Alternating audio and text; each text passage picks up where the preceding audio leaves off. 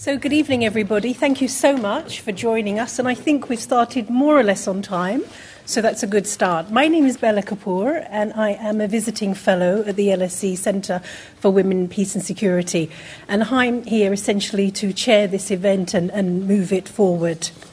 Um, I just want to check that we're all here for the same meeting, just in case that you, you, you have come by mistake. What we're here to do is to discuss from pillars to practice, pushing the boundaries of women, peace, and security. And actually, we are the UK launch of the Oxford Handbook of Women, Peace, and Security. The handbook is being launched in a number of places, but we're lucky enough today to be launching it here in the UK. Um, the most important thing I think for you to be aware of is that the handbook is launched online on the 10th of December and it will be available in hard copy in January. And I think all of you, I hope, have received flyers, which please do take them with you because they give you 30% off for, for you or ideally your institution to pick up.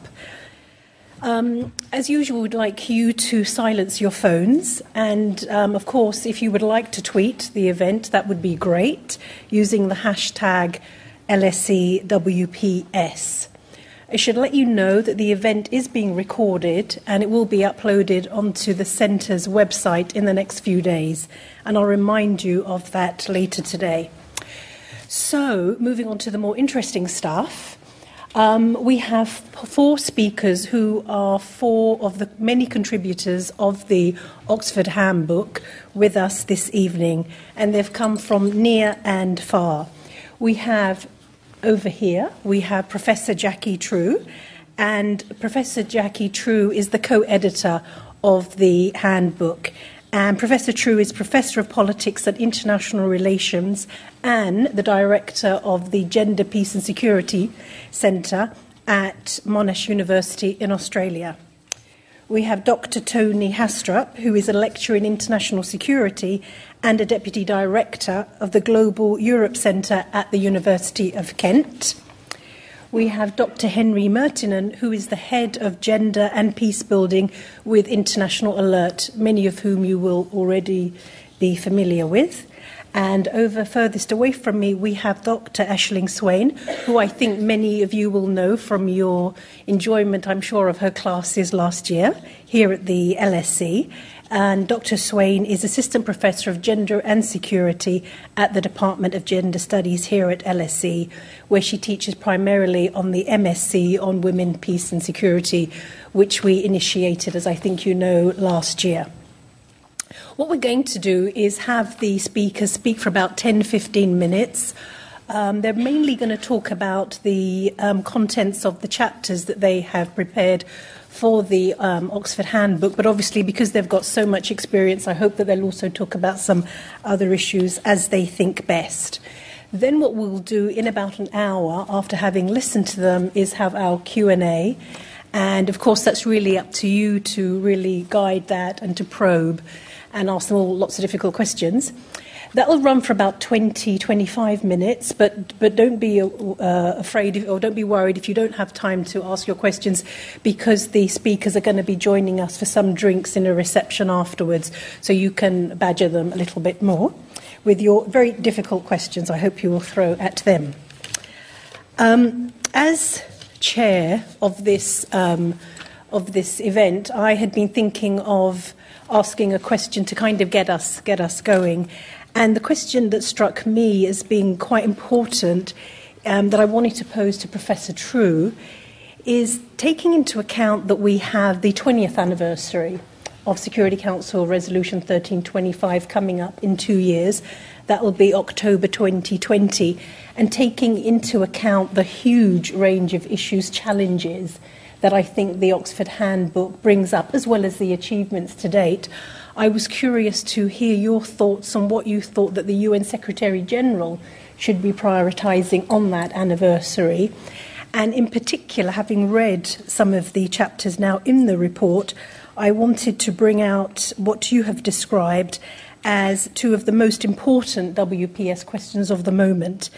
And if I can quote, you have said that these are whether we should persist with a mainstreaming agenda that seeks to compromise rather than have a revolution, and how we can pursue the mainstreaming of WPS without undertaking essential reforms. So I'd be grateful if you could kind of kick us off um, with, with, that, in, in, addition to your thoughts on the uh, handbook. So, Bela, would you mind if I just put that question aside and yes. maybe just say a few things generally about yes, the yes, handbook? and then maybe when we come back, well, after everybody has okay, given sure. their talked about their chapter, then sure. I can come. We can all come back to those sure, sure. kind of animating tensions and really difficult questions. Of course, of course. Would you mind? Okay. So, shall, shall, we use the lectern? Great. Um, well, good evening, everybody. Uh, and I think I think I even have like a slide or two, don't I? Uh, is Zoe here? Like, okay. There's a picture, and we do we do have a. Um, sorry, sorry to say that the, the Oxford uh, University Press publisher had some printing delays. Otherwise, we were hoping tonight to have um, copies, and I'm sure you're a little disappointed because you can't take away one of those big fat bricks with you. Um, but uh, we do have a mock up version which people could look through, um, and we can share that uh, in the reception after. Um, in any case, I have just a few. Uh, uh slides here just to give you a sense of the overall um, structure of the handbook. Um, first of all, I'd just like to say, you know, welcome everybody. It's so great to see so many people uh, uh, out tonight and as excited as we are about launching the Oxford Handbook on Women, Peace and Security. Can everybody hear me okay? Is that better? Um, before I um, just make a few comments about the handbook, I just want to acknowledge um, my co editor, Sarah Davies from Griffith University in Australia. Um, Sarah couldn't be here tonight. It's a really long way to travel for a launch, and fortunately, I had another event on uh, earlier. Um, while I don't presume to speak on behalf of Sarah, um, I do want to say that this project has been a deeply collaborative one, um, and it's really been all the more enjoyable for it. Um, and I also want to acknowledge um, our research assistants on the project, Dr. Maria Tanyag uh, and Sarah Hewitt, um, who provided impeccable support throughout the project. And I'm sort of happy to say our editor at Oxford, Angela Chnapko, said that, that this is the fastest handbook to be produced by Oxford from contract to submission. So uh, didn't we all do well? Um, that's fantastic to know. So, um, I think that the, the uh, inspiration for the handbook is kind of a deeply serious one. Um, we live in a world in which the scale and egregiousness of conflict and violence seems to be intensifying, uh, and that conflict and violence has a really severe impact on the human rights of, of women and girls. So that the more that we work on the women, peace, and security agenda, the more we learn about horrific gender based crimes um, and about the remarkable political agency of women. Um, as well as the resistance to their presence and voices in peace and security decision making. So, why did we decide to, to edit this uh, handbook on women, peace, and security as scholars? So, there, I think there are different ways that you can try to transform approaches to peace and security to make them less violent, uh, to be more able to protect uh, human rights, including the human rights of women and girls, and to promote recovery from conflict. And we all have different roles to play um, in changing the situation, and there are certainly different timeframes for those roles. So we know that averting emergencies and assisting women's human rights defenders today and tomorrow matters greatly, as does bringing women, uh, civil society leaders from conflict countries where often their voices are blocked. Uh, bringing them to the Security Council to brief states, that's really important too. As scholars, though, we're not on the front lines, and there's obviously, you know, that's uh, we are fortunate in that in some respect. But we can assist by building the knowledge and the evidence for women, peace and security, by bringing researchers and practitioners together to share their expert knowledge and their knowledge based on experience to build a movement of theory and practice. So, within that movement and within this handbook, we aim to collectively strategize about what works and what doesn't work to prevent violence, to protect civilians, and to recover from conflict.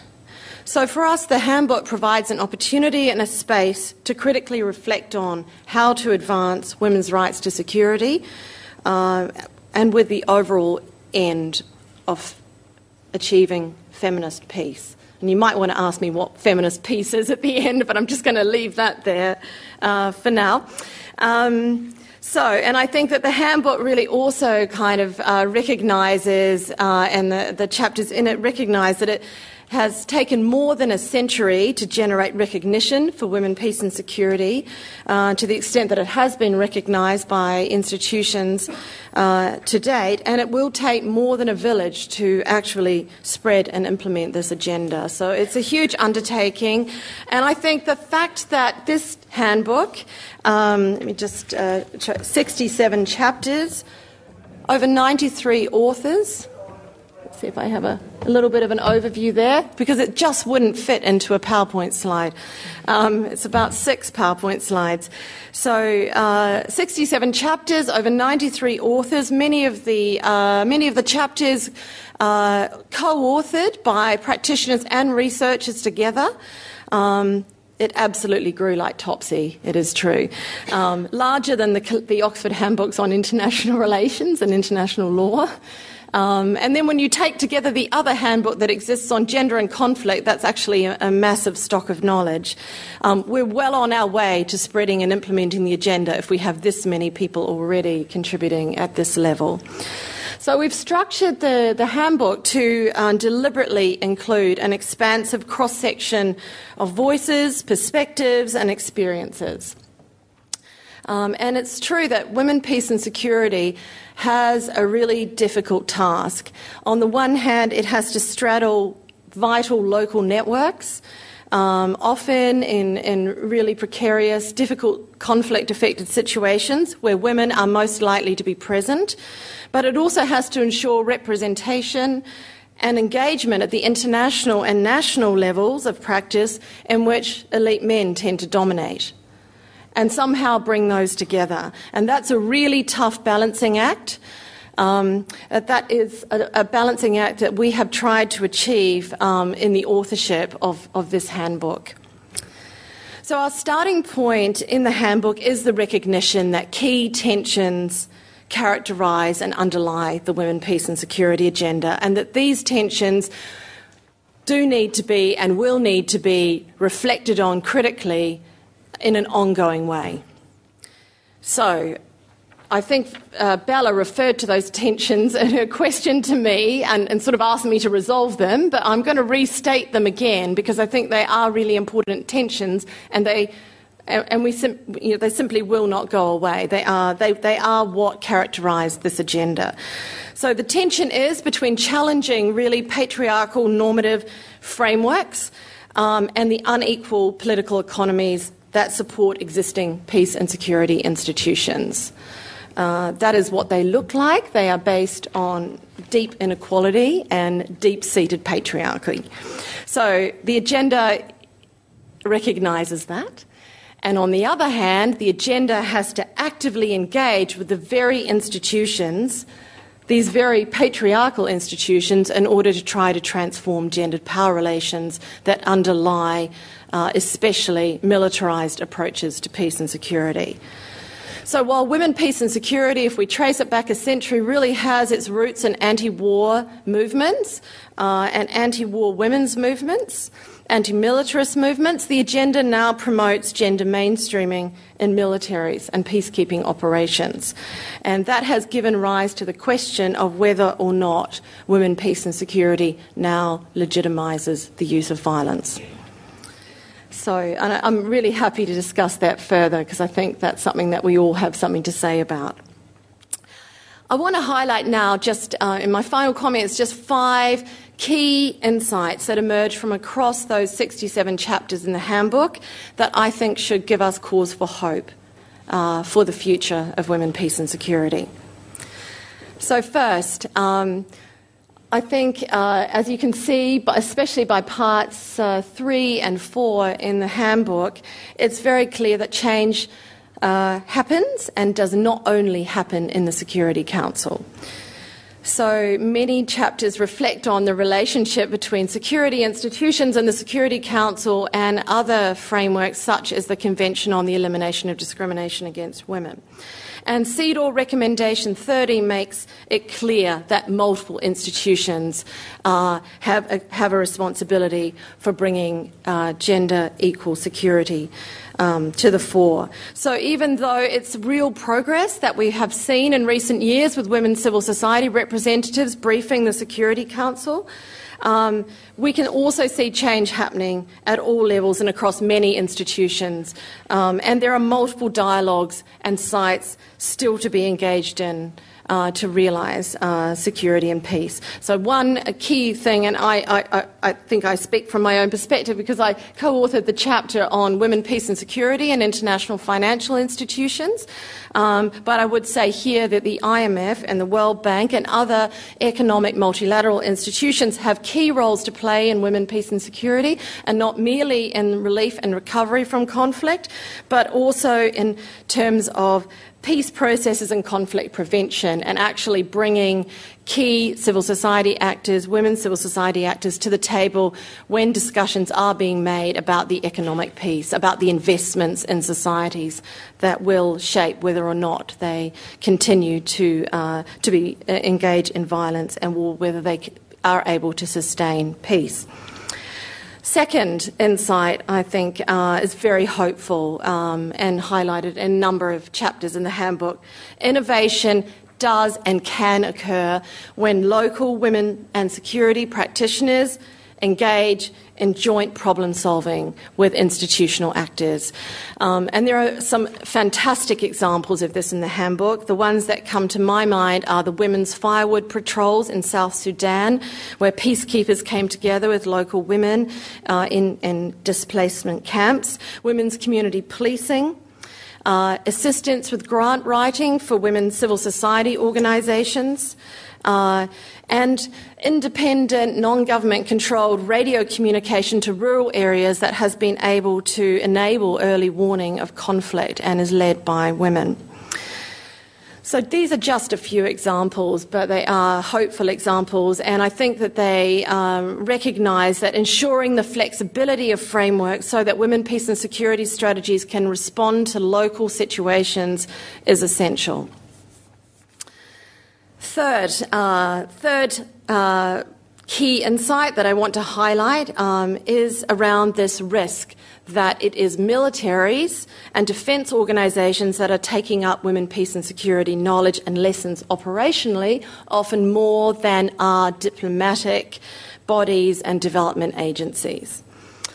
So, there is a paradox for sure, but defence investment in women, peace and security can be an opportunity and has been an opportunity to reform military practices, military agendas, and military definitions of peace and security within a number of countries uh, and several regions. So in the handbook, there are cases about NATO, about Chinese peacekeeping uh, about the Australian Defence Force that actually highlight the positive change within defence culture uh, and practices as a result of the investment uh, and their priority uh, on women, peace, and security. Fourth, fourth um, key positive uh, uh, issue that we can be hopeful about. Um, so, there is a paradox that is highlighted uh, across a number of chapters in the handbook, and that is about uh, the resolutions on sexual violence and conflict, um, uh, the narrowness of some of those resolutions and, and, and that particular protection agenda. Um, but the paradox is that that focus on protection against sexual violence and conflict has also enabled participation and, in particular, broader engagement by the Security Council on Women, Peace and Security. Um, and Moreover, the uh, focus on, for example, conflict related sexual violence data gathering, on implementation of protocols, on the treatment of victims uh, and evidence, on community programs to address stigma, these have all required participation from women as women protection advisors, as experts on women's legal testimony, in peace agreements, in peace building, and in ministries outside defence and foreign affairs. So many of the chapters highlight the synergy and, uh, and the interconnection between protection and, and participation as pillars of the Women, Peace and Security agenda. Fifth, and, and the last um, kind of hopeful uh, insight from the handbook. Um, it's clear there are different entry points in different regions and that no one size fits all uh, for realising the women, peace and security agenda in any given country or region. And that is as it should be. So, even though we might have great relationships with uh, organisations like UN Women, which would like national action plans and have a certain idea for how they should look, every country and region has a different priority. And we can see that in the volume with the focus in Asia being on establishing normative change in networks.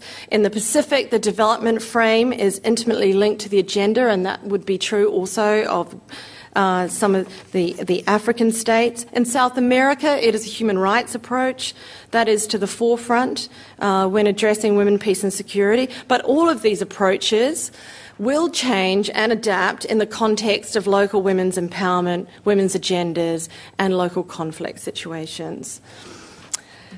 So, um, just my final comment I think it's so important uh, in this agenda to learn from theory and practice and the possibility to have a community of theory and practice is incredible. Um, and the experience of working on a handbook uh, across these communities has been also incredible. I would say, you know, that although, you know, it's interesting whenever you edit such a large collection, which I'm only probably going to do once in my lifetime, um, you know, there will be tragic things happen to people, and there have been a few of those things, but overall, all contributors have been amazing. Like, there has been no difficult contributor, which I think says something about this community of theory and practice. Uh, we all often strive for simple lessons, and I think in Women, Peace and Security, we're often keen on infographics, and we also quite like statistics um, because they seem to simplify our message and help us to influence policymakers uh, who can then try to push for change. But who can ignore 900 plus pages, even if you don't read them all? That's a brick. And even if, um, you know, even though brevity might be valuable in some contexts, I also think in a complex and growing field like women, peace, and security, having a brick is is pretty important, and taking stock of our collective knowledge, engaging in debate and dialogue about trade offs and the ways forward um, is something I'm very happy to have contributed to. Thanks so much, Professor True, for setting the stage for us. Dr. Haastrup.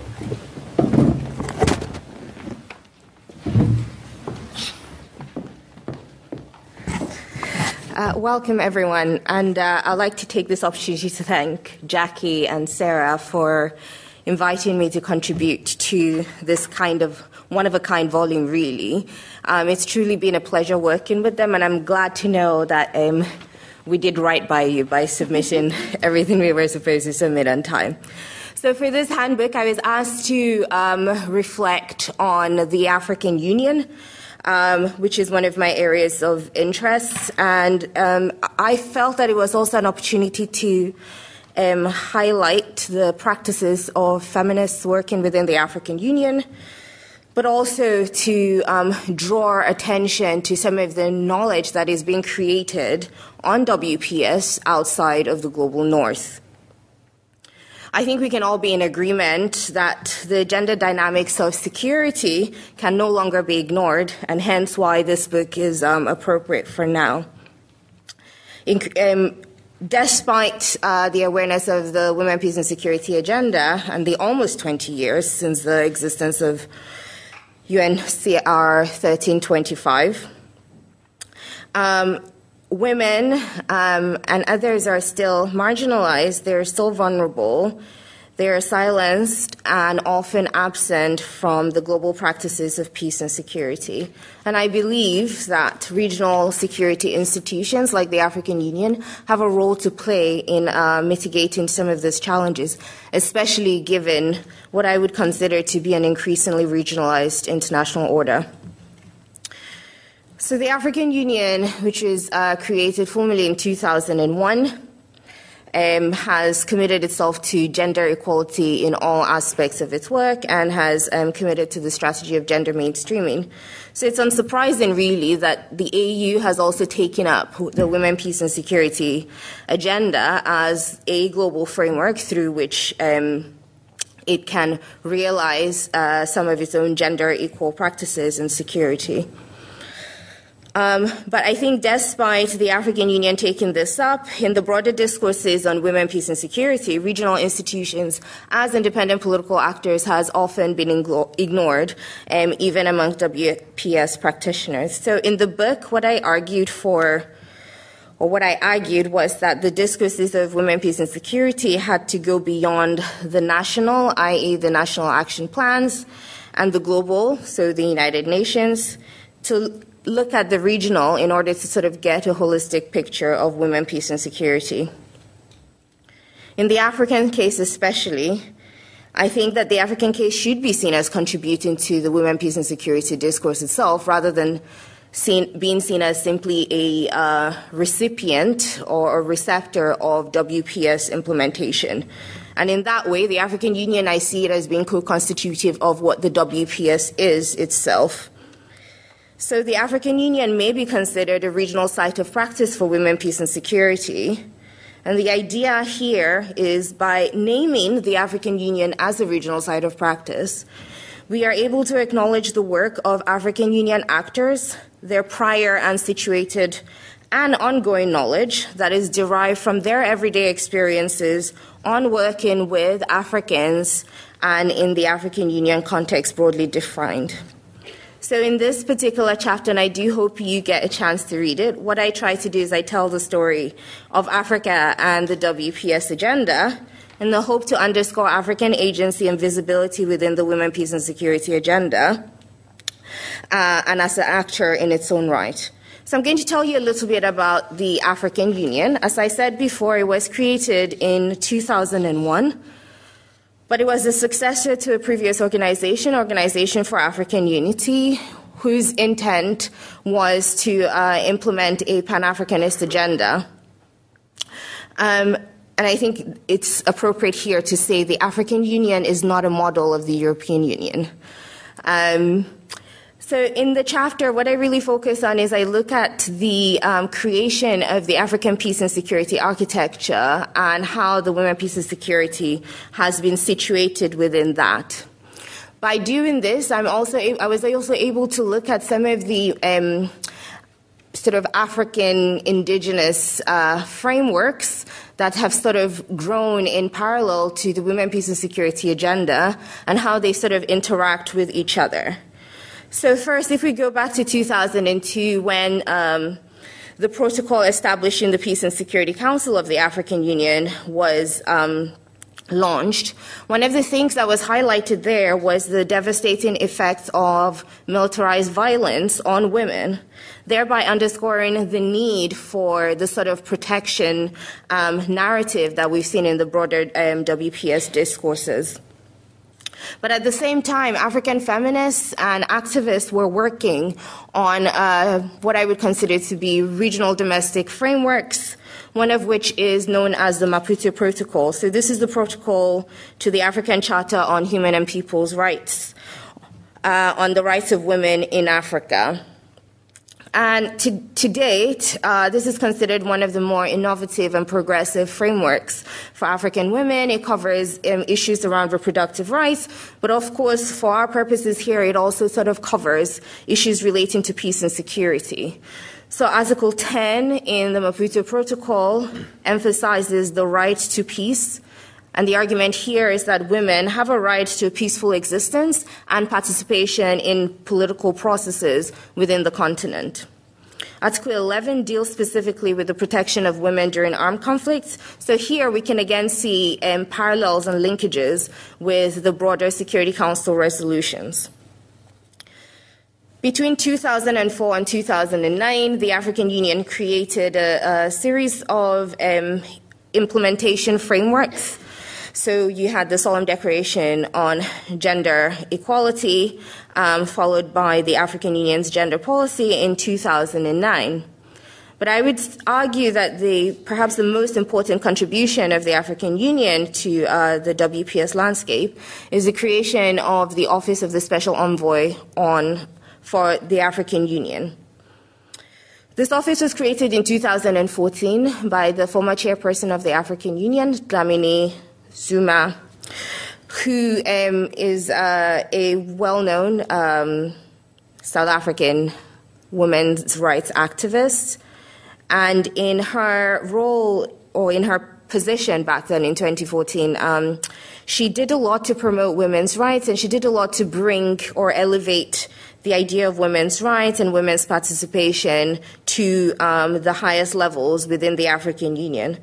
And by creating this office of the special envoy, which is an ambassadorial role in the um, chairperson's office, she did make women, peace, and security an important aspect of the everyday business of the African Union.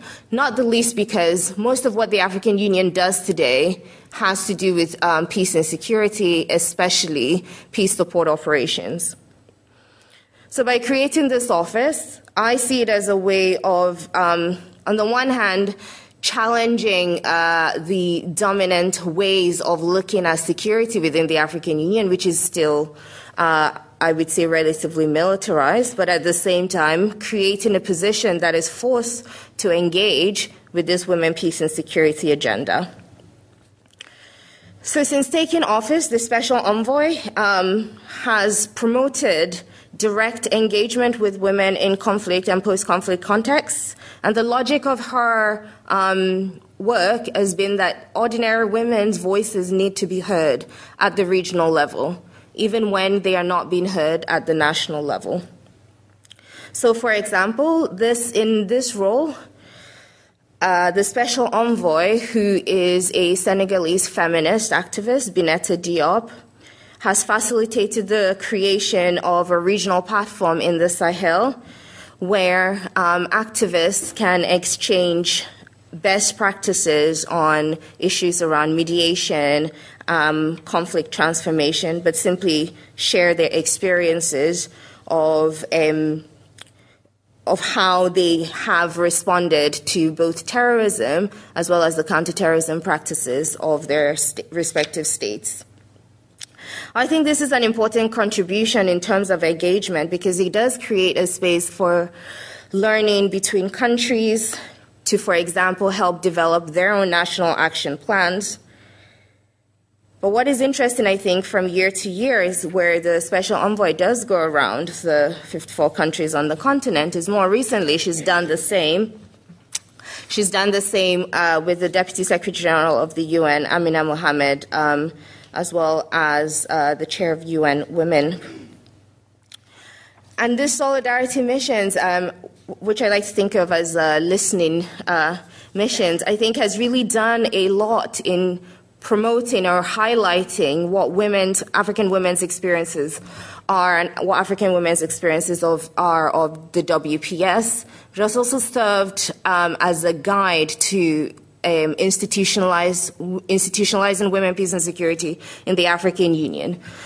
It has curated two main initiatives. Um, one is the African Women's Leadership Network, which is a, an initiative that was um, created in conjunction with the UN that allows African women from the continent as well as in the diaspora to highlight their leadership skills, but to also, also create a space where they can share their leadership skills. This is particularly important on a continent where there aren't a lot of sort of formal women leaders, given that most heads of states are indeed men. Uh, the second initiative is known as FemWise, which is a network of women mediators, and it's aimed at self professionalizing mediation, where women can take part in more active engagement of conflict transformation on the continent. So one could argue that these practices ha- have been normalized within the African Union. These practices of participation um, have been normalized within the African Union.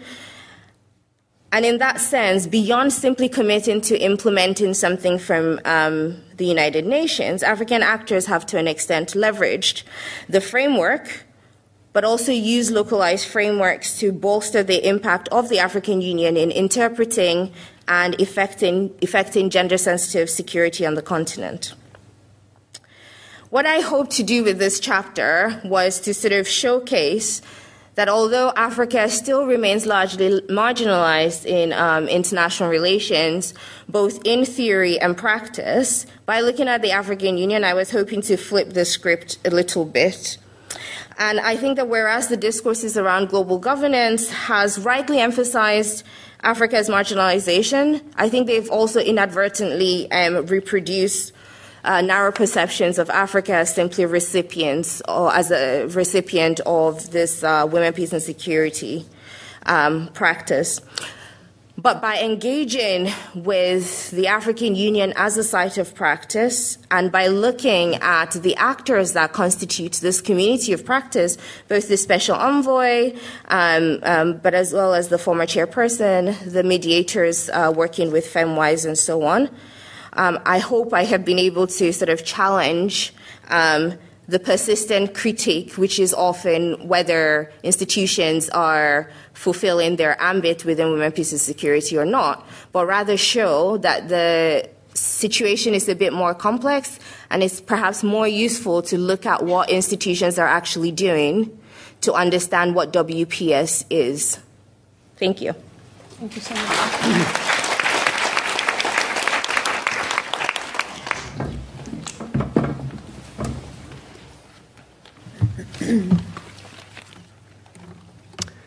Um, good evening, and thank you for coming. And uh, thank you as well from, from my side for um, Jacqui and Sara for doing this, ma- and, and, Maria for doing this, going, take, taking us along on this massive journey, inviting us along on, on, this journey of writing the book. And it's been real uh, great experience. It's also going to the authors' workshop and, and, and uh, learning so much from my colleagues working in this field.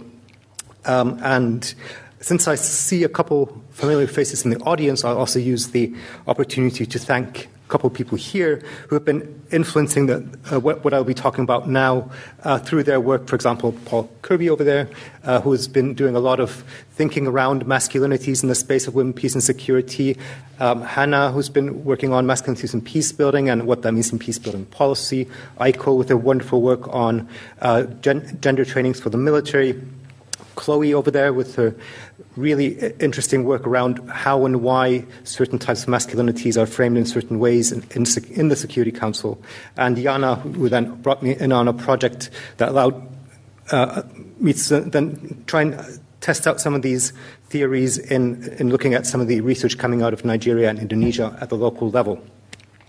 Um, so my, my chapter is on, on masculinities in the uh, Women, Peace and Security agenda, um, and it's a historical first for me, this chapter. Um, and probably historical last. It was the first time ever that I managed to submit a draft ahead of time. So I, I got an email from Jacqui and from Sara uh, asking for the abstract, and I panicked and I thought they wanted the whole chapter, so I sent it way, way in advance. Um, but it's, it's, it's, a chapter where I try to look at uh, kind of the, the, the, one of the paradoxes of the women, peace, and security agenda, or gender, peace, and security agenda, which is that um, men and boys, masculinities, are in a sense everywhere as actors of peace and security, as soldiers, as guerrillas, as militias, as peacekeepers, um, as peace negotiators, as refugees, and so on. Um, but they are uh, pretty much in, invisibilized in, in the texts. And I, I, I went through um, the Security Council resolutions, um, which then often use women and girls, women, gender um, interchangeably, but then occasionally do make mentions to men and boys. And uh, men and boys make an, an, explicit appearance in two cases in uh, Security Council Resolution 2106 where you have this somewhat oblique reference to uh, men and boys also being affected by sexual and gender based violence, uh, which isn't quite clear if they're brought in as direct victims and survivors or as indirect victims of, of survivors, but that was the first time um, that men and boys were mentioned. Um, and then in uh, Security Council Resolution 2242, men are brought in as partners for, or potential partners uh, for uh, peace building and women's participation.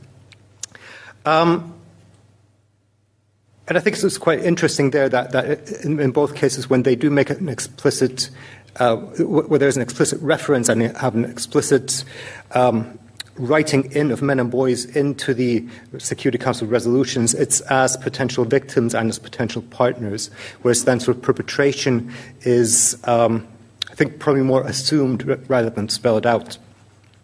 In the global study that looked at the implementation of the Women, Peace, Security Agenda uh, over 15 years, which came out in 2015 from UN Women, it's only half the size of our book, so it's about 418 pages, I think. Um, boys are mentioned five di- times when it comes to education.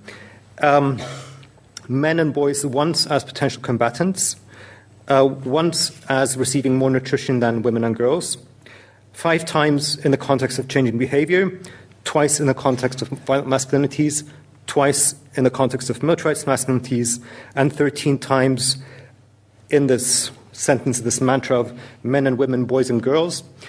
Um, and that those numbers are elevated by the fact that the way the report is structured, you have these summary sections in the report. So actually, the, the num- number of mentions is only half of that.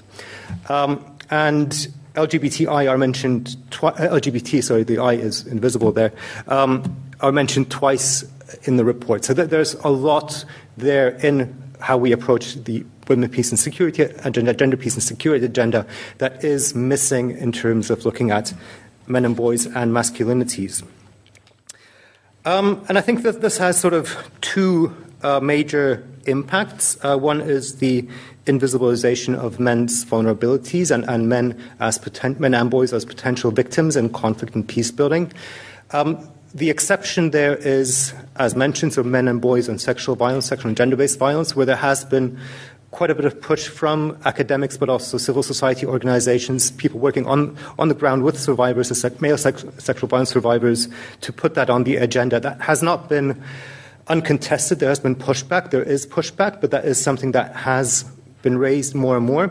But other forms of vulnerabilities for men and boys, for example, um, forced recruitment, um, or the, the, um, the way in which a lot of refugee men uh, or IDP men have to resort to uh, transactional sex, to commercial sex work to survive, or the vulnerabilities of men who are placed in uh, positions of being economic breadwinners uh, in very precarious situations and, and, facing exploitation, for example, as refugees.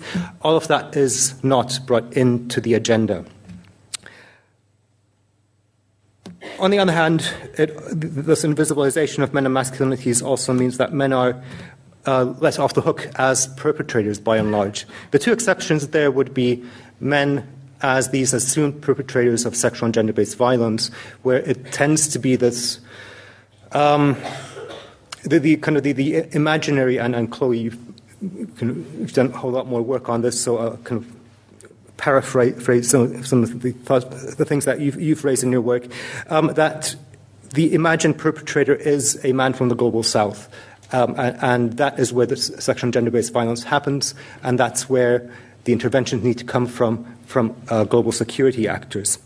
The other place where men are the assumed perpetrators, and it's again certain racialized uh, men of a certain class, is as violent extremists, as mostly Muslim men um, who are then uh, imagined as being the, the, place and the site where the women, peace, and security agenda, global security actors, national security actors need to intervene.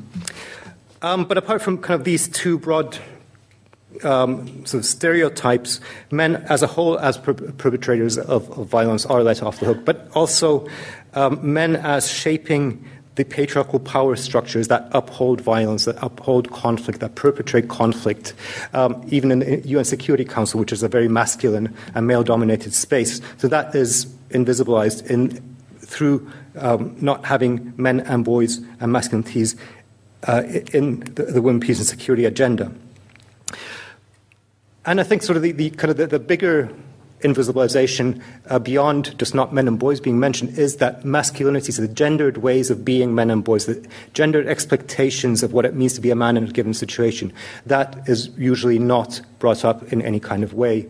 Um, and when it is brought up, it's, it's, kind of seen as something that's very difficult to work with, uh, that somehow um, and because there is a, a renewed push, which I'll get to uh, in a moment, to talk more about masculinities in this space, that seems something that we, we don't know how to do, to do or deal with.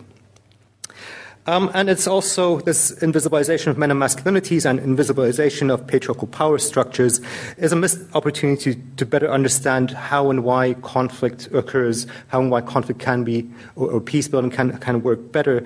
And there is also a ma- major missed opportunity around seeing um, the variety of roles that men and boys, women and girls, um, trans persons, uh, persons of other gender identities play in peace and conflict situations, which are not clearly delineated always as victim perpetrator, but are often a whole lot more complex. And there's also a tendency to then see in these document, documents, in, in, in the policy, in the frameworks, women and girls as homogenous, men and boys as homogenous, and not going into sort of the intersectional um, vulnerabilities, but also power structures and, and, and needs and positions and, of agency in these uh, settings that, that uh, the, the, agenda is trying to work on. Um, but so, so, the chapter that, that is in the book I, I wrote about, uh, I think it was about three years ago, maybe, uh, and, and, quite a bit has happened in that space, especially, I would say, over the past year, where a number of international actors have started um, becoming more and more interested in bringing in men and boys into work on peace and security, into work on fragile and conflict affected states. Um, and that has not been uncontroversial because a lot of the the ways in which this is being done is, again, quite gender blind. There's this notion that this is something that's completely new, that we've never been working with men and boys before, whereas a lot of the work that is happening, has happened, has explicitly been with men and boys, but their gender identities has, has been invisibilized. And I think just to um, close here, I think there, a part of the pushback on that has also come from feminist organizations, women's rights organizations, because um, there is a, a, real risk there that men start taking up the space that women have fought for for a long time to have women, peace, and security, have gender on the agenda, and whereas then women often face a glass ceiling when they raise these issues. When somebody like me comes in, I'm put into a glass elevator and given access to the Justin Trudeau's of the world. Not that I've met him, but thanks. Thank you.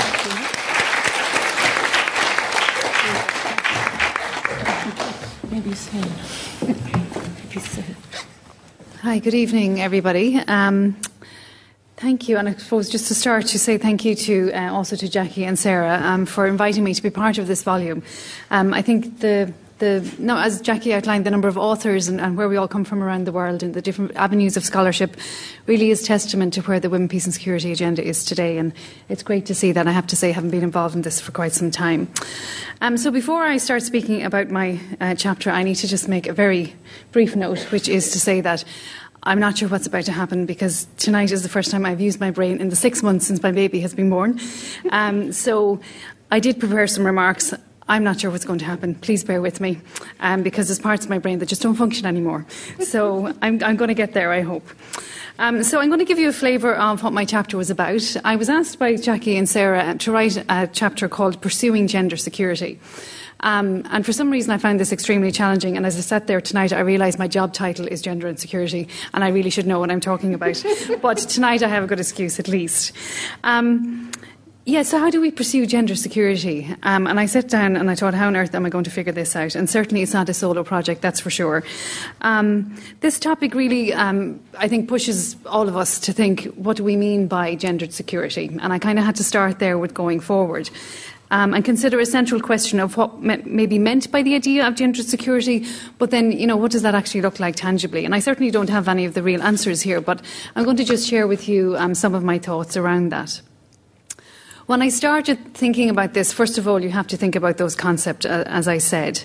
Um, for decades, we have had feminist scholars, very esteemed scholars, and women's rights activists from around the world um, challenging the idea of the security system and our system of international relations. And as Toni mentioned earlier, you know, showing and demonstrating that our systems are in fact gendered. But of course, as we all know, and many of us in the room will have experienced, the, quest, the, the, idea that we have a gendered society or a gendered international system is still very much challenged. And we still have this work ahead of us to try and show and demonstrate that, yes, it is in fact gendered, um, despite all of this work that has been done. Um, one of the things that, that I, I, tried to come to terms with to um, explain this or to think about this was to, to consider the idea of gender neutrality. There's a lot of, um, I think, suppositions and assumptions out there that our, our, societies and our international ways of working are gender neutral. And in fact, um, I draw here on work from scholars such as Terrell Carver, whose work I love. And he's dem- demonstrated that actually, when we talk about something as being neutral, so our society, our international system, our security system, neutral is actually coded masculine by default or, or, covertly speaking as such. And that actually, when, when we pretend to say that we have a neutral basis, a neutral field operation or a, a security system or a dialogue, a system of dialogue, for example, at the United Nations, there really is very little, um, I think, traction with the idea that it's neutral. That, in fact, as he argued, the idea of the generic human or the normative standard on which we base all of our programs, all of our policies, they're covertly coded masculine. And as he by stealth, this devalues the feminine. And so this is how we get rise to the exclusions and the bias and the discriminations in our systems that um, affect women and girls um, disproportionately, which we've seen over time, and which gave rise to the Women, Peace and Security agenda in the first place. So we have a value here of bringing forward this gendered lens to the concept of security because it helps us see this and it helps us see the ways that our societies are gendered, masculine, feminine, and, and otherwise um, in different spaces and in different spheres. Um, and that we need to you know, explore the, the, the concept of security by understanding that the neutral has a value that the neutral has a starting point that affects different people in different ways. And if we're going to pursue a gendered security, that we need to take cognizance of that value. So Taking that as a starting point, um, we then want to consider well, what about pursuing gender security going forward? How do we bring about a more fulsome understanding of security so um, that we then can have a more fulsome understanding, um, sorry, of, of operationalisation, if you like, of um, security for um, people around the world affected by armed conflict? So, to start thinking about going forward, I also had another pause, uh, which was well, we need to look back and see where we've come from, because of course, before myself or any of us here, there have been women um, and men around the world doing you know, mountains of work on trying to advance this idea of a gendered security. And we have a, significant genealogy of work on which, to, you know, which provides us with a platform on which to build our work going forward. So, in terms of that genealogy, I would say that on the one hand, we've had some very key developments in pursuing a gendered security, and on the other hand, there's been quite a significant bit of contraction as well. And this speaks to some of the tensions that Bela brought up and Jacqui mentioned, and this is another, um, I suppose, piece of the puzzle of the tensions that I want to raise here. So, I'm going to speak a little bit first about the developments and then the contractions that we experience. In terms of developments, I looked right back to the beginning, uh, which Jacqui, I think, referred to as well. And I found myself reading um, the declaration of the 1913 conference in The Hague, just before World War I, where some very brave and innovative women gathered to call out those who were um, arming for World War I and issued a declaration calling for. Um, you know, the end to that war and the prevention of it in the first place. And if you read that, it's, it's really quite a significant um, piece of work, and it really does lay the platform for the resolutions that we have today. Um, it, it, was a precursor for what um, we have today and, and, how we think today about this. And from that time, um, of course, post then World War II, we had the United Nations established and the series of women's conferences, which many of you will be familiar with, the adoption of the Beijing Platform for Action, and of course, CEDAW, which Jacqui mentioned, all of which establish a very fulsome idea of women's rights, um, of the, the idea of gender equality and non discrimination, and setting up an entire, um, I suppose, international system that takes cognizance of those. We had then the um, the arrival of the idea of human security in the 1990s, which gave, as some argue, the window for the Women, Peace and Security agenda to be adopted through the Women, Peace and through the Security Council, and then on to the Women, Peace and Security resolutions themselves. So significant work um, grounded in very fulsome ideas of rights, equality, etc. But then within that progress, we also had some of these contractions, which I'll speak about now. We have a large, um, I suppose, body of scholarship and practitioners, and I come from a, a, kind of mixed background myself, and I've experienced this where we might talk about women's rights and gender, but then we engage with a system that is the gender neutral system, coded masculine, which takes our ideas of women's rights and codes them again through that system. So even to the point where um, you know we have this concept of human security, but we still need to expose the gendered assumptions that underpin the idea of human security. That it's not just the generic human is not masculine. That there are all sorts of different kinds of humans, which um, Henri was talking about a little bit, and it's really important that we advance that idea but of course, our policy and our international actors often want nice sound bites, and it, it, gets you know sucked back to a more contracted idea of that. And of course, what we have ended up with in some cases is a very reductive idea of gendered security. What works for the system rather than what works to advance a fulsome gendered security for um, people's lives around the world. And many of you will be familiar with the concept of instrumentality. So, where and, you know, Jacqui referred to this is the Women, Peace and Security um, agenda legitimising armed violence? Is the Women, Peace and Security agenda legitimising some of the decisions of the Security Council, which actually are causing much, much harm in people's lives around the world? Where our efforts to advance a gendered security become instrumental to the system we tried out in the first place to try and dismantle, right? Um, and so we have had much advancements going forward, but also a depoliticisation of those advancements as they enter the system. And this is a tension between these two, I think. So we're left again with the question well, how do we pursue this now going forward if this is where we are at? And I think, you know, as we think about the idea of tensions, we need to think about productive tensions. What's productive in the tensions that come together? When, when ideas clash, when actors clash, when spaces come up against each other, what can be productive about that that we can use to bring forward? And I try to um, explore some of this in the chapter and. Um, yeah, there's so many ways we could go forward, and I certainly don't have all the answers, but here's some thoughts, right? Um, I had three things that I thought were important for us going forward from here, and, and um, Bela referred to, you know, the 2020 anniversary and onwards. The first is human rights that have kind of disappeared, really, uh, um, in, in the last period, I think. The idea of inclusivity and the idea of sustainable peace. So I'll just talk about those very briefly. Human rights, you know, were the founding um, basis, I suppose, of the United Nations systems in, in many ways. Um, and it, they experienced, you know, a, a, honeymoon period, if you like, up until the 1990s, and, and now here we are with a world which is very much securitized, militarized, etc. How do we bring human rights back into this conversation on security and gendered security? important is, of course, CEDAW, which is a very strong international legal instrument that we have. Um, and in another chapter in the book, drafted by Catherine O'Rourke, which draws on our joint work on this, is this relationship between CEDAW and the Women, Peace and Security agenda. And so we have this wonderful opportunity, I think, going forward to have an advancing idea of gendered security and women, peace and security grounded in what CEDAW offers us, which is the principle of non discrimination um, and all of that that that exposes to us, I think. Um, the second element then is this idea of inclusivity. Um, you know, I think one of the challenges we have, of course, is that you have a policy, and a policy needs to apply to a large group of people. So even take everyone in this room. One policy is not going to work for us all because we all have different lives. But of course, policies have to work, and so they tend to take that broad brush approach less so than a response to the empirical reality of each individual's experience of the world, if you like.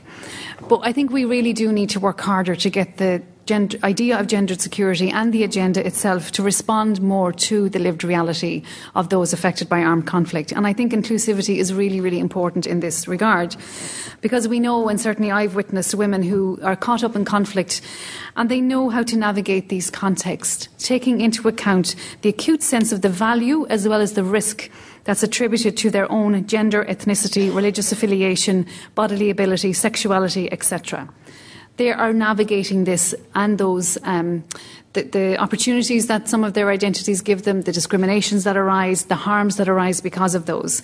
And our policies and our overall idea of gender security is not quite caught up with that reality on the ground, if you like.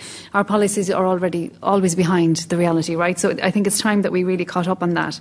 And it's really important that, for example, if we are doing operations or programming in specific countries, that um, we deliver services, for example, to women who have mobility or disability issues, but that, that's a practical engagement and very important. But on the other end, the more strategic human rights um, agenda allows them also to have a voice and to have an impact and, and to determine um, how those policies impact their lives themselves.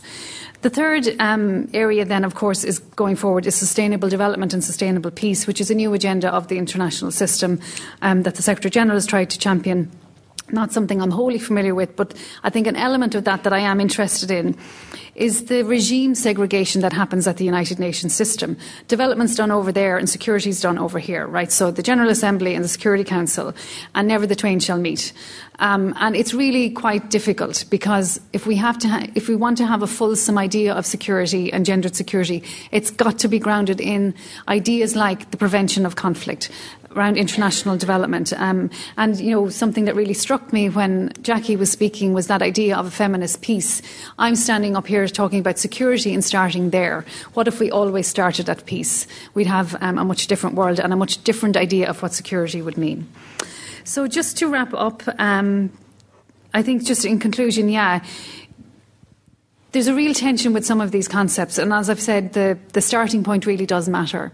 And trying to get in a more fulsome, rights-based, inclusive approach going forward, I think, will give us a, you know a much more comprehensive idea of of security and of gender, um, and I think really take this agenda forward going forward. So I'll leave it there. Thank you.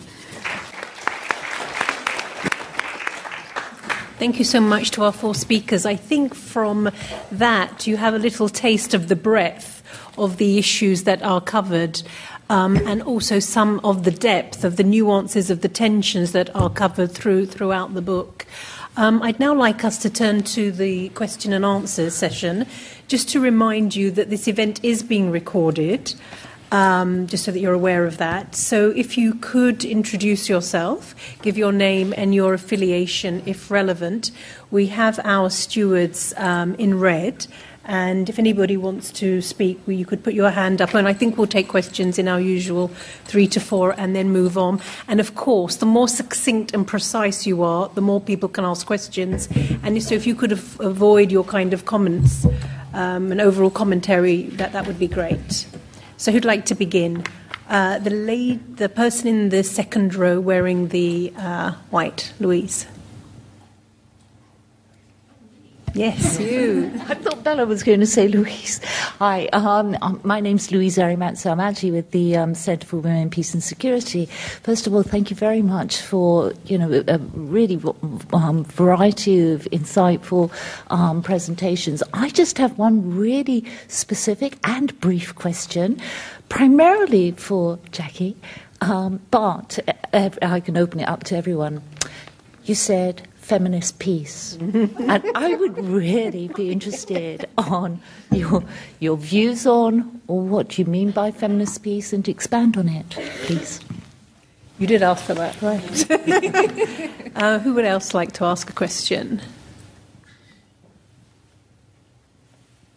Please, the person wearing the purple. Uh, hello, my name is Ruth Jacobson, and um, I've been involved with this field for more years than I'd like to think of. Uh, and uh, obviously, I'm really pleased to be here and, and hear about the, the, current work that's going on. Uh, my um, question is based on I have to say it, on a long experience of looking at reports on the ground, evaluation studies, and so on.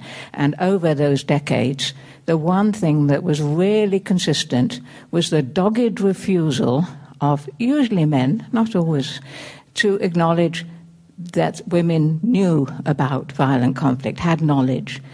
Um, the only way that this altered was, uh, to a certain extent, in instrumentality. That yes, they could inform us because the guerrillas are moving in that direction. Now, from what I gather from Jacqui's comments, and this is, as I say, very encouraging, this may have shifted. Sorry, this may have shifted, and if so, I'd be really fascinated to know how, possibly, you know, any of the speakers have got their case studies, or is it still the ongoing battle? Thank you. Thanks so much, Ruth. Anybody else? The person wearing the blue in the back.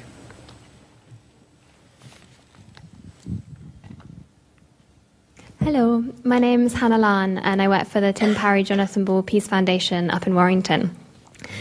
I'd be interested to hear, perhaps from Toni, but also from anyone else, um, I've had a little look into the UK's National Action Plan on Women, Peace and Security, and it is completely international facing. Um, and from what I'm aware of, we don't have an internal national action plan. So, how do we encourage um, I, I, don't know about other Western countries, but how do we encourage certainly the UK to look more internally and not just see certainly places, continents like Africa as receivers, but actually as ourselves as receivers of this as well? Thanks. Thanks so much, Hannah. So, if I can recap, we have the question from Louise um, to you, Jacqui. How would you explain uh, a feminist peace?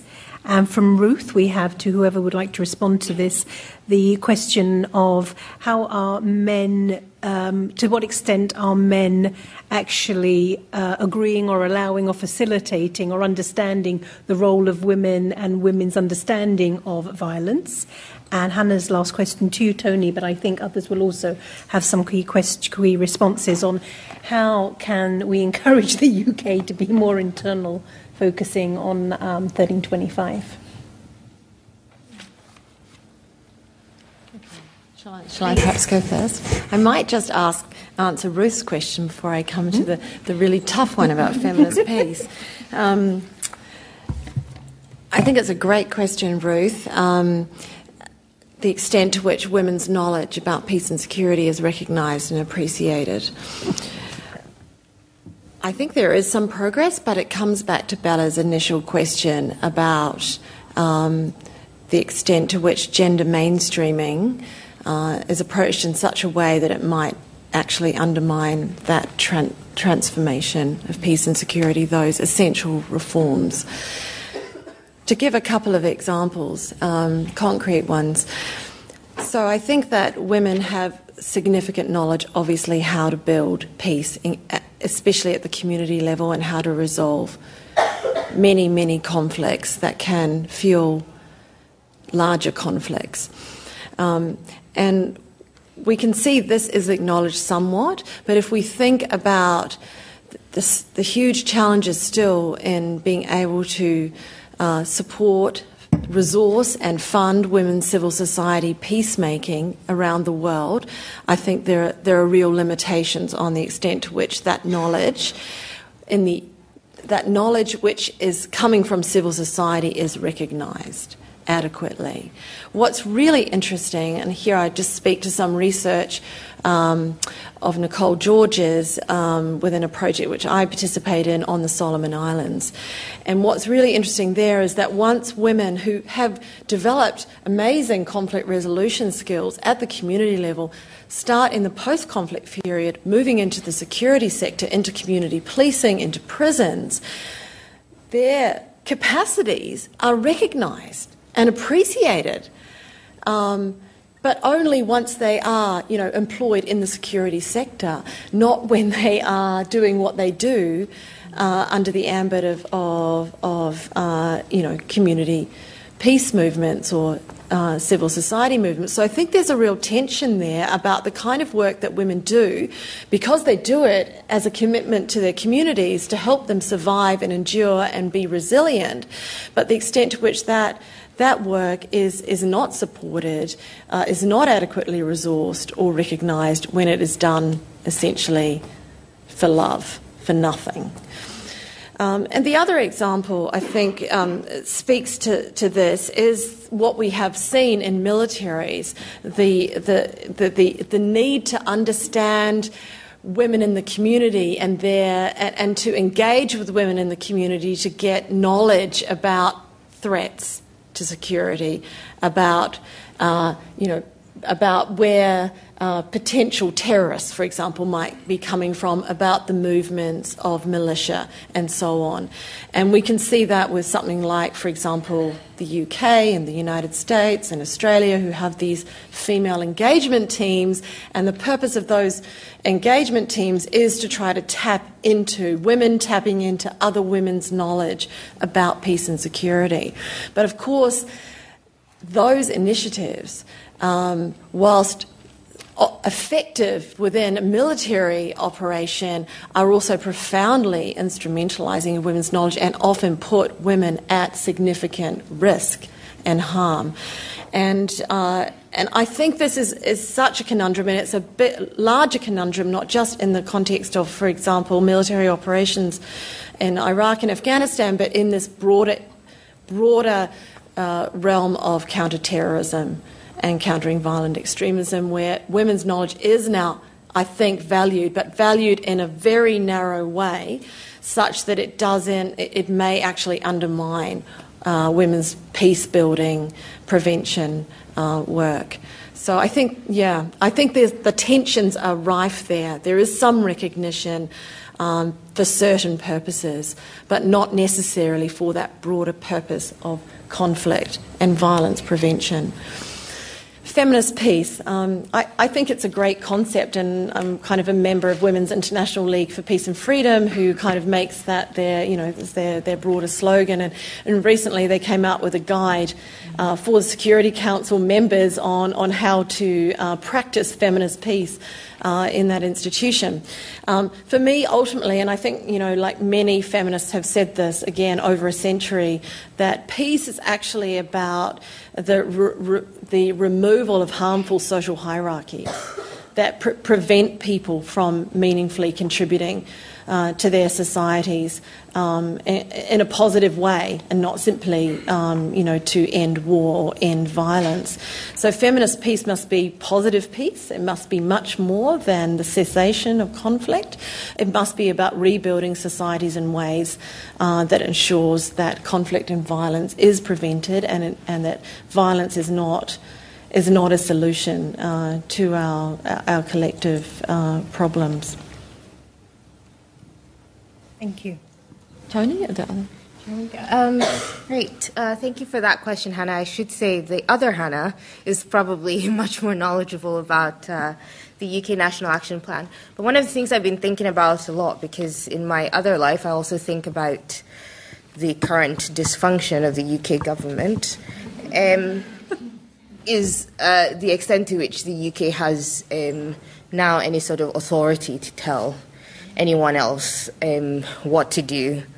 Um, but as, I think, as, as, you alluded to, I don't think that this is just a problem of the UK. Um, I do think that there is genuine commitment on the part of some within the UK establishment to some of the values of the women, peace, and security agenda. I do think it is problematic, however, that it's just externally facing. But perhaps that's also pragmatic, given that if it was internally facing, nothing will be done about women, peace, and security. We know lots of um, legal aid routes for women locally has been closed. Um, we um, know that um, shelters have been closed. We know how austerity have, has affected um, women and um, sexual minorities in this country. So it might be pragmatic that they don't, they, you know, they don't want to look in the mirror.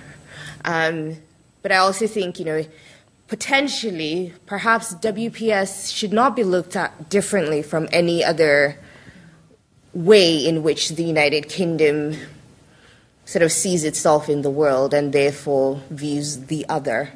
Um, so I guess, you know, my question back to you is, you know, why should WPS be any different from anything else?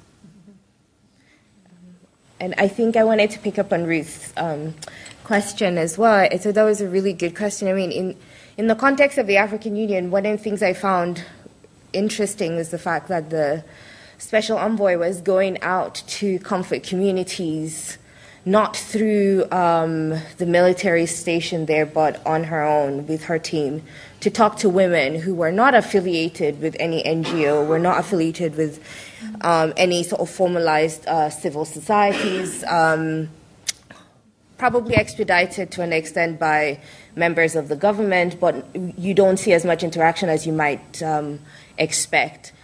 So, in that sense, I do think that there is an acknowledgement of women's local knowledge, especially in conflict situations.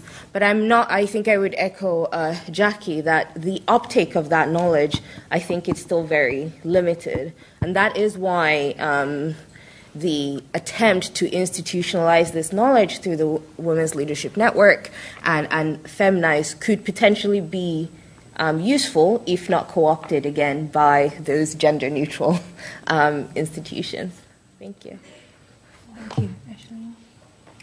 Um, yeah, I guess I'll, maybe I'll just comment a little bit um, on the question on the action plans. Um, and you know, with Tana, obviously, in her work around the UK action plan. Um, you know, it's highly problematic that many of the states adopting plans um, are outward facing and I think I first raised this back in 2009, particularly with the UK, which excludes Northern Ireland. So, you know, the UK has a peace agreement, but we have no conflict. And, you know, just ignores the fact that, that all of that is there. Um, and what we saw in the early days was the majority of the plans that were being adopted were adopted by um, Western states who have the money to do this, let's face it, right, and the resources to do it. Um, and then we saw a trend to um, countries who were in conflict starting to adopt plans, and they were basing their plans in, for example, the ministries of gender equality or women's affairs, whereas the ones in Western states are in um, departments of international, um, sorry, foreign affairs, outward looking.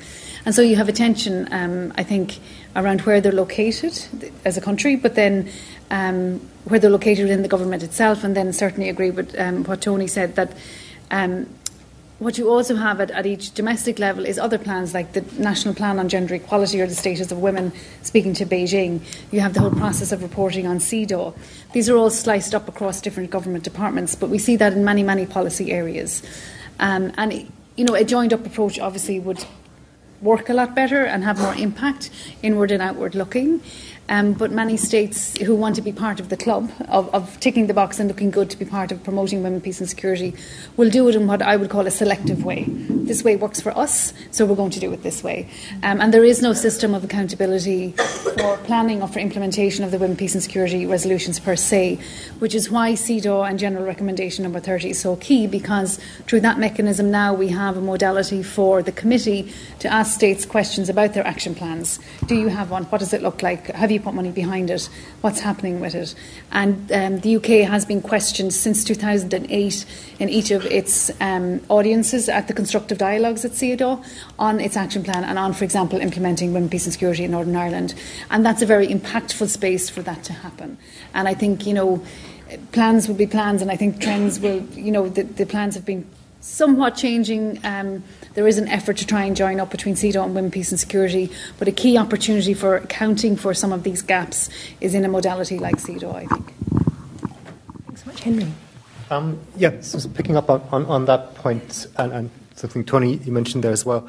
Um, I think part of the reason for that external facing, or those external facing national action plans in the global north compared to the internal ones in the global south um, is, I think, also based on, on where global north actors think that gender needs to be done and gen- onto whom gender needs to be done.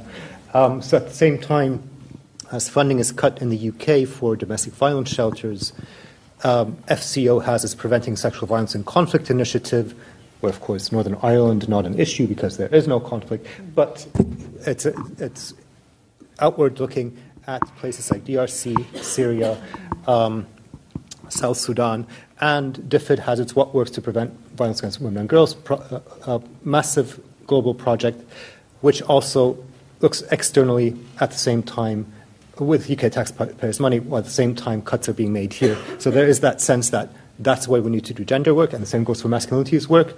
We need to change uh, Arab men's masculinities, we need to change Congolese men's masculinities. There's very little happening here around um, white middle class masculinities.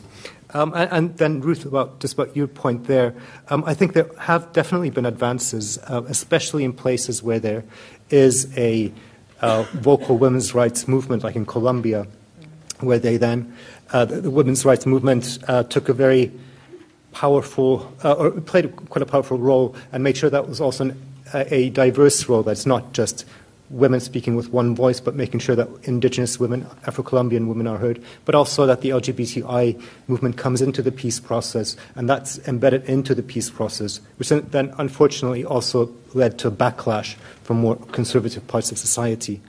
Um, but I think w- while there are these baby steps happening, or, or in some cases at Colombia, massive steps, I think there is also real risk of then women being s- given a, a small space in around women's issues in peace. Um, and everything is a women's, woman's issue as much as everything is a man's issue, but there, there's this notion that certain issues are women's issues.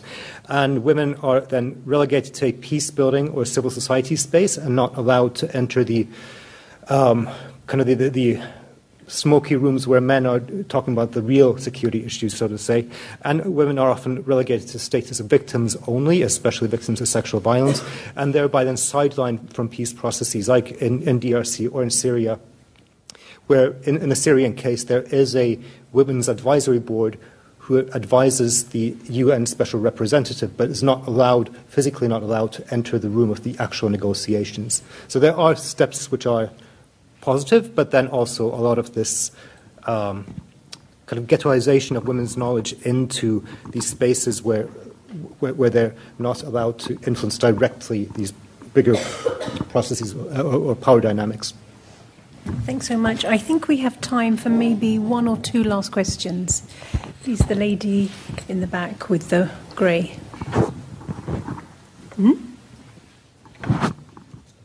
Uh, hi, uh, my name is Alison. I'm, affiliate, uh, I'm doing my PhD at SOAS. Uh, I have a question for Toni. Uh, I'm fascinated by your um, uh, comment about flipping the image of Africa being the recipient of WPS framework. Um, and in your speech, you mentioned a couple of times about pushing the boundaries, for example, listen, like the politics of listening to local women, and also about um, going beyond the national level uh, and to look at more regional level. Um, but my question would be, um, in order to push to further push the boundary. And when we talk about politics of knowledge production, including practice and academic work, how far are we to have another Oxford or Cambridge handbook of women, peace and security in Africa and use UN framework as one chapter instead of having the handbook of UN framework, but Africa as one chapter, the, to flip the whole agenda around. And if that's an agenda, how could we accelerate that agenda to approach to achieve that final goal? Thank you. Thanks very much, Alison. Anybody else? Please, the person in the front row wearing the grey suit. Uh, thank you very much. I just ask a question about um, women in peace. I don't know, you might probably all know if you just say something. A very remarkable woman, the first woman to win the Nobel Prize for Peace, Baroness Bertha von Suttner, Countess Kinsky, who was a friend of Alfred Nobel himself, who found the Nobel Peace Prizes. And um, I would very much like to know if any of you know of her and any thoughts about her and how the legacy of her and the issues which you've discussed. Sorry, could you repeat the name? Baroness Bertha von Suttner, Countess Kinsky. She wrote two books, Machine Sound Altar, Die Waffen nieder, Lay Down Your Arms, Times and Machines. The first lady to win the Nobel Prize for Peace, a friend of Alfred Nobel, who founded the Nobel Peace Prizes. Thanks so much. So we have two questions there. One directly to you, Toni, on how to flip the switch even more, how to have the AU at the centre and the UN as a peripheral. And we have this other question about Countess Kantinsky, if I've un- understood correctly. If anybody has any comments on, on her, please. Thank you, Alison, uh, for your question. Uh, I think it's a good question. So I, I remember when we um, got the poster for this handbook, someone on Twitter asked, Well, you know, where are the Africans? To which I said, I am African, despite my name. I am uh, working on um, Africa. I mean, I, I, think there are two parts there. I do. I think uh, part of what's been useful around WPS in Africa is this idea of solidarity, right? So, I and and in that sense, to me personally, perhaps doesn't matter so much where. Um, the book happens because I think diaspora are also sort of part of Africa in that sense. But I, yes, I would like a book that was just dealing with um, Africa and um, African regionalism where the UN features there. But, but, I also think the truth is there are those books. Uh, those books exist. I know people who write in those books. So I guess there's a question for all of us here, right? I, I mean, and it's, it's, a question that's been happening in the context in the UK in the context of uh, decolonizing the curriculum, which I know a lot of people have um, taken up. You know, I think it's it is collective, but it's also individual for us to be reflective about our practices. So it's not that that knowledge doesn't exist, but it's perhaps not as visible in the places that we who are based here in the north tend to go for our knowledge. And that's been one of the wonderful things about working, um, well, on this particular chapter, but in terms of the team in general, is, is being able to um, gain that knowledge, share that. And I think going back to what Jacqui said earlier about how WPS area in general is a, is a wonderful, it's a community of theory um, and practice. And um, perhaps in the future, well, not just in the future, now, going into the future, um, part of the learning that will be taking place within that community of practice is uh, recentering um, those voices that have been marginalized in the context of knowledge production. In terms of acceleration, I, I don't know. I mean, we probably need to overturn the global capitalist system. That's what I tell my students. Thank you. Thank you. Any other last comments? Maybe just say one thing. There's a wonderful chapter in the handbook um, by, and I'm just going to probably due to jet lag, forget her name, but it's uh, the, the, current uh, president of the Women's International League for Peace and Freedom from Nigeria. Madeline. No, from Nigeria, Joy, Joy, Joy, Joy and Onyesoh, and, and it's on women, peace and security and transnational networks. And the whole chapter is about Africa. And it's actually about the Women's Situation Room, which emerged in Liberia around peace huts and was used in a particular context around election prevent, to prevent election violence, but how they've adopted it and taken it in different different African countries and have are now using it uh, in a conflict, you know, in a non-election uh, context. Um, so that, and and I think you know there, I mean, maybe just a, another pitch for the handbook. um, it's just that here we have knowledge by people who are profoundly engaged in advocacy and practice and policy making, not your typical scholars who would be in the Oxford Handbook on the UN. Um, and I think that that is actually really significant to come back to Ruth's point about having women's knowledge recognised as contributing significantly to peace and security uh, and the possibilities for peace and security. Um, and to the extent I, I, would hope to see in the future many more such handbooks um, that could be produced on, you know, really the different pillars of the agenda and, and the ways in which those are being taken up in different regions.